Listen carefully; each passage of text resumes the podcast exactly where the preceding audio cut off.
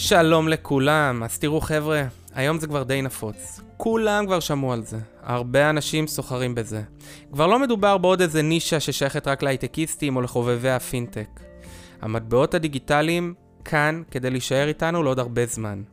אז חבר'ה, ברוכים הבאים לפודקאסט הפסגה, אני ניב נשיא, כבר מתחילים. אז תראו, מי שסקפטי, ותכף אתייחס לזה ואסביר למה כן יש להיות סקפטיים בנוגע לטכנולוגיה המופלאה הזאתי, אבל לפני כן חשוב להבין שהיתרונות של העולם הזה, של המטבעות הדיגיטליים, מאוד משמעותי לחיי היום-יום שלנו. האנושות זקוקה לטכנולוגיה הזאת, זאת אומרת זה משהו שכן יתפתח.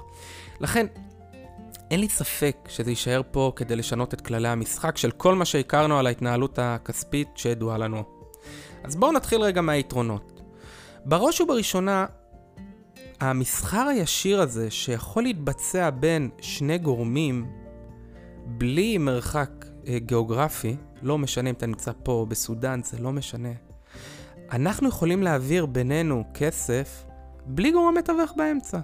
אני לא צריך אפליקציית ביט של בנק אה, פועלים או לאומי, או, או את האפליקציה של הבנק עצמו כדי להעביר את הכסף, אני לא צריך את זה. אני פשוט נכנס לארנק שלי, הוא יש לו את הארנק שלו, מעבירים קוד, טיק טק תוך חצי שעה, יש מטבעות שגם פחות, כן? טיק טק, הכסף עבר. בעמלה מצחיקה. כלומר, זה כבר לבד מספיק כדי לבוא ולהגיד, הופ, יש פה משהו.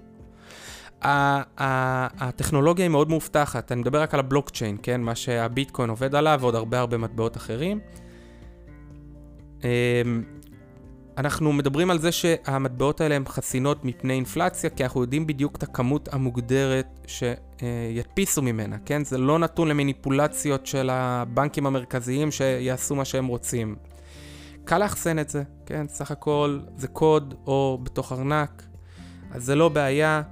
את הקוד עצמו, כן? את, ה, את הקוד פיתוח, כל אחד יכול להיכנס, להסתכל, הוא זמין לכולם. השאלה אם תבינו מה אתם רואים שם, כן? וכמובן יש לנו את ההזדמנויות השקעה, אבל זה בואו נשאיר את זה בצד, דווקא אה, נדבר על זה בסוף. החסרונות זה שאין גוף מרכזי, כן? אם קורה עכשיו תקלה, עסקה שלא בוצעה כמו שצריך וכולי וכולי, אין לך למי לפנות. Uh, הטכנולוגיה עדיין מורכבת, היא לא ידידותית למשתמשים כמוני כמוכם. Uh, יש לנו בעיה, חיסרון נוסף, יש לנו בעיה במקרה ומישהו איבד את הקודים שלו, אתם שמעתם בטח כבר את הסיפורים האלה, הלך הכסף, אין לך uh, מה לעשות אם לא ביצעת גיבוי מתאים. וכמובן התנודתיות הקשה uh, בשווקים האלה של ההשקעות, אוקיי? Okay? אוקיי, אז עד כאן הבנו שלא סתם מדובר פה בעוד איזה פיקציה, אלא באמת יש כאן איזה ערך, יש כאן משהו שבאמת יכול לשנות את העולם הכלכלי כמו שאנחנו מכירים אותו היום. הבעיה היא הפלטפורמה. כלומר, הדרך שבה ניתן להנפיק מטבעות, הדרך שבה הענף הזה מפוקח, או יותר נכון לא מפוקח, ובכלל, הדרך שבה ניתן לסחור במטבעות האלו, הוא הבעיה. וכאן מגיע הנושא של מה שאני רוצה לדבר איתכם עליו. ההשוואה של שוק המטבעות הדיגיטליים לשוק ההון שלפני המשבר הפיננסי הגדול של שנת 29. אז שימו לב לקווי דמיון המצמררים האלה. אז קודם כל ככה, לפני המשבר הגדול בשנת 29, כן, לא היה גוף מפקח על ניירות הערך. הרשות, אה, אה, הרשות לניירות ערך בארצות הברית עוד לא היה קיים. הוא הוקם רק אחרי המשבר. הסיבה שלא היה קיים גוף מפקח היא כי שוק המניות עד 1918, שוק המניות קם הרבה שנים, ועד 1918 רק עשירים, זה הנישה של עשירים בלבד. אז עשירים, אתה לא צריך פיקוח, הלך הכסף, בסדר, זה בעיה שלך.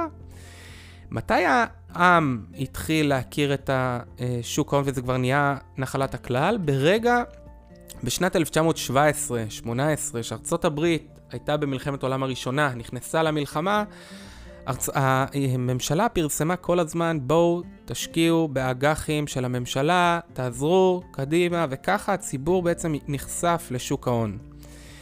ולא היה שום גורם מפקח, כן?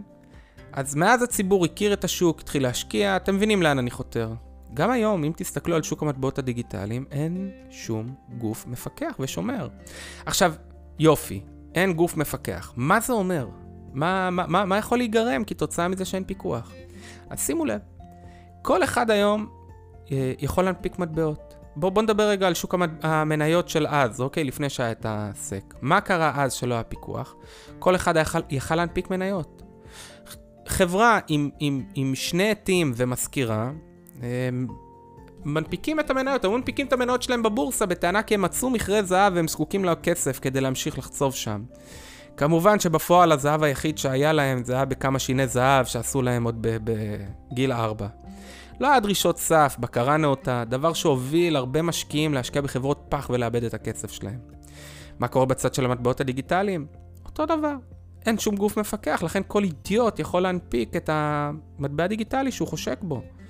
עבריינים, כן? זה פתוח. 90% מהמטבעות זה פיקציה אחת גדולה, ב- בלשון עדינה כמובן, כן? טוב, בסדר. כל מטבע אומנם מפרסם את הדף הלבן שלו, כן? כמו תשקיף. דף לבן של המטבעות זה כמו התשקיף, ששם הם מסבירים מה המטרה שלו, איזה, איזה צורך הוא בא לפתור ב- בעולם. אבל האם מישהו בודק אה, האם הוא עושה את זה? האם הוא מקיים את, ה, אה, אה, את ההבטחה שלו? נכון, ניחשתם נכון. התשובה היא לא. בואו אני אתן לכם דוגמה. שמעתם פעם על מטבע תתר? זה מטבע שהונפק על ידי הבעלים של אה, בורסת, הבורסה קריפטו, כן? של המטבעות הקריפטוגרפיים, בורסת ביט, ביט פיניקס. המטרה של המטבע היא שהוא יהיה צמוד לדולר. כלומר, הרצון של המנפיקים היה שכל מטבע תתר יהיה שווה לדולר אחד.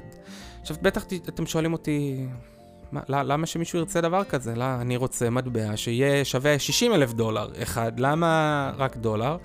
הרעיון של המטבע, המטבע הזה זה בעצם שיהיה לך קל לנייד דולרים ממקום למקום, מבלי להיות חשוף לכל התנודתיות שטמון בתוך השוק הקריפטוגרפי. כלומר, אם אני רוצה להעביר דולרים ממקום למקום, לנייד, להעביר, ובלי להיות חשוף, נקנה תתר ונעביר אותו ממקום למקום, כאילו העברתי דולרים. עכשיו, יופי, אחלה רעיון. הם לא הראשונים שניסו לעשות את זה. עכשיו, תחשבו על זה רגע, אני כמשקיע, למה שאני אתן לך דולר בתמורה למטבע הזה? מי, מי אמר שווה? לא, לא רוצה לתת לך דולר. כאילו, למה שזה באמת יגיע לדבר הזה? כן, תראו כמה מטבעות משוועים להגיע להיות uh, שווים לדולר אחד. אז למה שאני אתן על, על, על מטבע תתר שעכשיו הנפקת, אני אתן דולר? או, טוב ששאלתם. המנפיקים באו עם רעיון יצירתי. אמרו, חבר'ה, כנגד כל מטבע תתר שיש בשוק, אנחנו מגבים אותו בדולרים אצלנו בחברה. כל תתר שיש בחוץ, יש דולר בחברה, שמור. עכשיו, זה יפה, נכון? אממה, כמו שאמרנו, אין גוף מפקח. המוח... החברה לא מוכנה להציג את הדוחות שלה, שמעידים שאכן ב... ב... בחשבונות של החברה נמצאים הדולרים הדרושים כנגד כל מטבע שלהם שנמצא בשוק. יש שמועות אפילו שזה ממש לא מגובה כנגד אה, דולרים בחברה. אתם מבינים את האבסורד? חברה שנסחרת היום בשוק ההון לא יכולה לעשות את הדברים האלה, היא חייבת להציג את מה שהיא עומדת מאחוריו, חייבת לתת אה, שקיפות מלאה. אז בואו נמשיך. אז דיברנו על זה שאין גוף מפקח, שזה מוביל להנפקה פראית של כל אחד שחושק בזה, בקלות נטולת מאמץ יכול להנפיק מטבע. אף גורם לא בודק, בודק את טיב המטבעות, את היעדר הפליליות ש, של המנפיקים עצמם, כן? אף אחד לא, סוח, לא סוקר האם המטבע שהונפק אכן מקיים את מה שהוא היה צריך לפתור, כן? עכשיו, זה מהצד של המנפיקים, מהצד של המשקיעים. אח, אה, סליחה, זה מהצד של המנפיקים. אנחנו עכשיו, בואו נגיע רגע לצד של המשקיעים. בואו נחזור לבורסה האמריקאית מלפני שנת 29. אה, שמעתם פעם על המושג הרצת מניות? הרצת מניות אגב זה דבר לא חוקי, כן, שגם מוביל למאסר, אם תסתכלו על פרשת IDB. לפני המשבר הגדול, הרצת מניות לא הייתה עבירה פלילית, כי כמו שאמרנו, לא היה גוף מפקח באותם שנים, כן? לכן יכלת לקחת מניה שאף אחד לא מכיר, מניה מאוד זולה, ולהשקיע בה, לה, לה, איך אומרים? להריץ אותה, כן? כי מה קורה? כשאני קונה מניה, וקונה וקונה עוד, מניה, עוד פעם מהמניה הזאת, וקונה עוד ועוד ועוד, אני גורם למחיר שלה לעלות.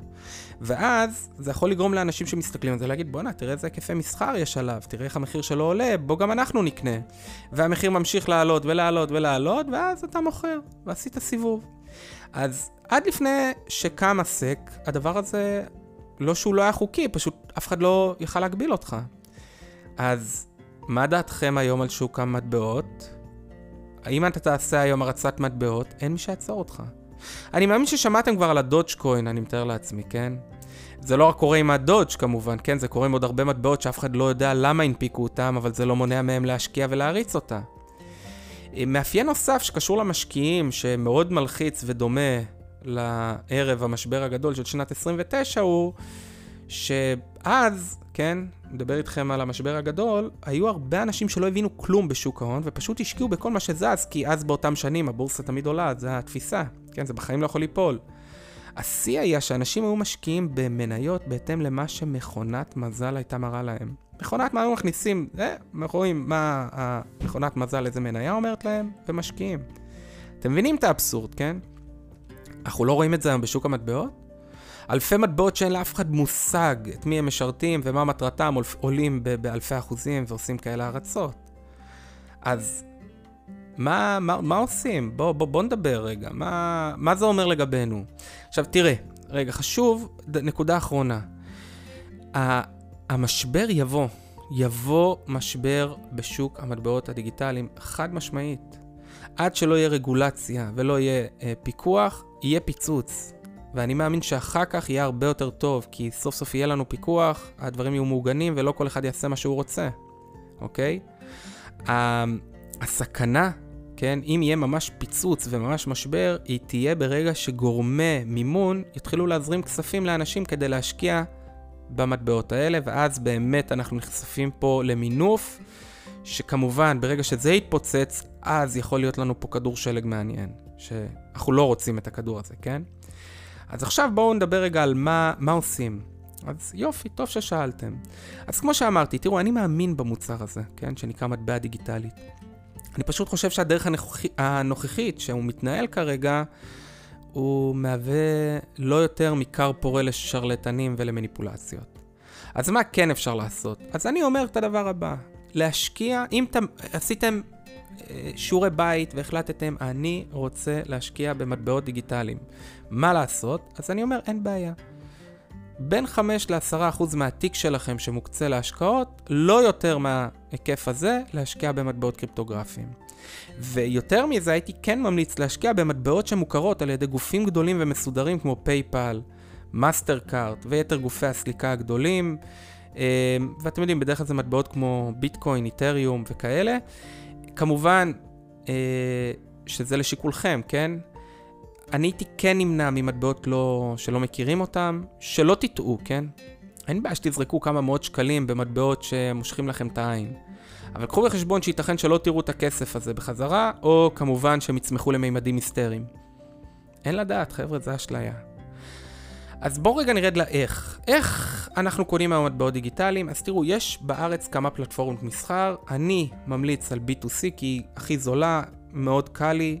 זה אה, זירת מסחר שאפשר לקנות בה, יש בה משהו כמו שישה מטבעות, משהו כזה נסחרים שם, בין היתר ביטקוין, איתריום, ואפשר, אה, פותחים שם חשבון, אפשר להעביר משם כסף מהחשבון בנק שלכם, לקנות את הביטקוין, ולחכות או לשים בארנק שלכם. ואם אתם רוצים מעבר ואתם רוצים לקנות עוד מטבעות, מה שאני עשיתי זה פתחתי עוד חשבון בקראקן. קראקן זה זירת מסחר באירופה, אם אני לא טועה גרמניה או אנגליה, ששם יש כבר הרבה יותר מטבעות. עכשיו, מה עושים? קניתי ביטקוין פה. אפשר להעביר, אמרנו, דיברנו על הגאונות. אתה יכול להעביר את הביטקוין לכל מקום. העברתי אותו לקראקן, לחשבון שלי שם. ושמה לקחתי את הביטקוין והפכתי אותו למטבעות אחרים. שכרתי, כן, מכרתי את הביטקוין בתמורה למטבעות uh, שעניינו אותנו. ברגע שאני רוצה לקבל את הכסף בחזרה, מעמיר את הכל לביטקוין בקראקן, מעביר את זה ל-B2C, מוכר ומושך.